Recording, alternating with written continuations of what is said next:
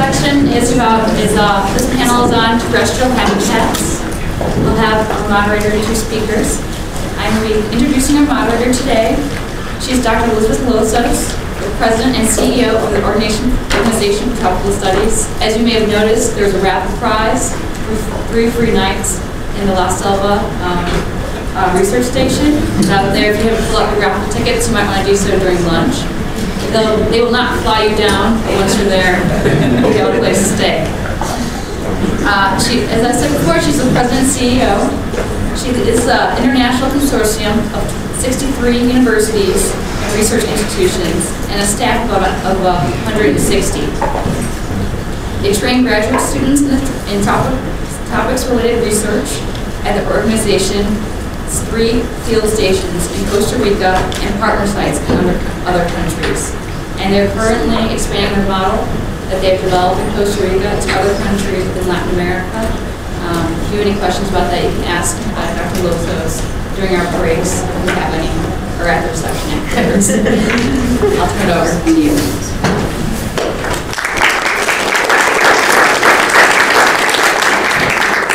Thank you so much, and I just will make one little clarification that uh, if you win the raffle, we are happy to have you at our field station La Selva, which is lowland wet forest, or one of our two other stations, El Verde, which is dry forest, and Las Cruces, which is a pre-montane forest and a little higher altitude. So um, we'd love to have uh, all of you come visit us down in Costa Rica.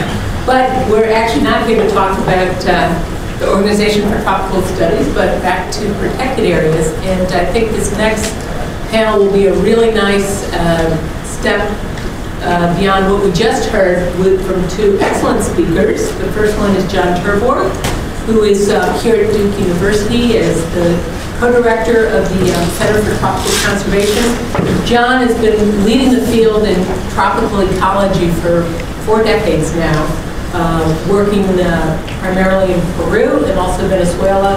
Um, I think about 35 years ago, John set up um, one of the premier research sites in the Amazon uh, in Manu National Park called Cocha Cashu. He's been working there ever since, uh, working particularly with birds, primates, plants, and um, really he's had seminal work in all these different areas.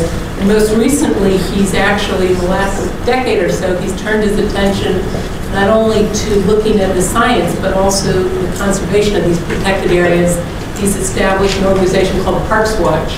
And I think maybe he'll talk a little bit about that during the uh, during his introduction.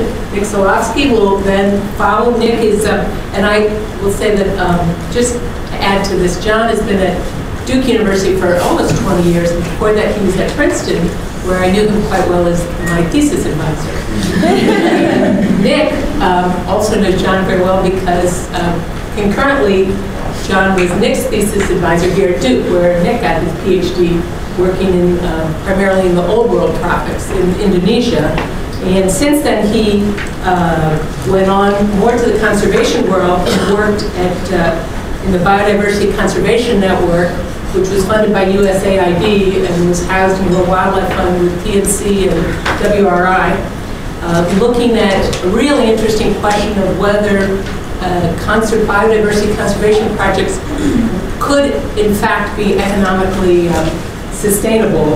And he developed uh, some hypotheses and tested this through projects they funded and went on after then doing a stint at the MacArthur Foundation to found an organization with one of his colleagues called Foundations of Success, and using really what he'd learned in the uh, decades previous to develop um, tools and models for setting up and importantly assessing and evaluating conservation projects um, for NGOs and other organizations working in, particularly in protected areas. So with that, I'm going to turn the mic over to John.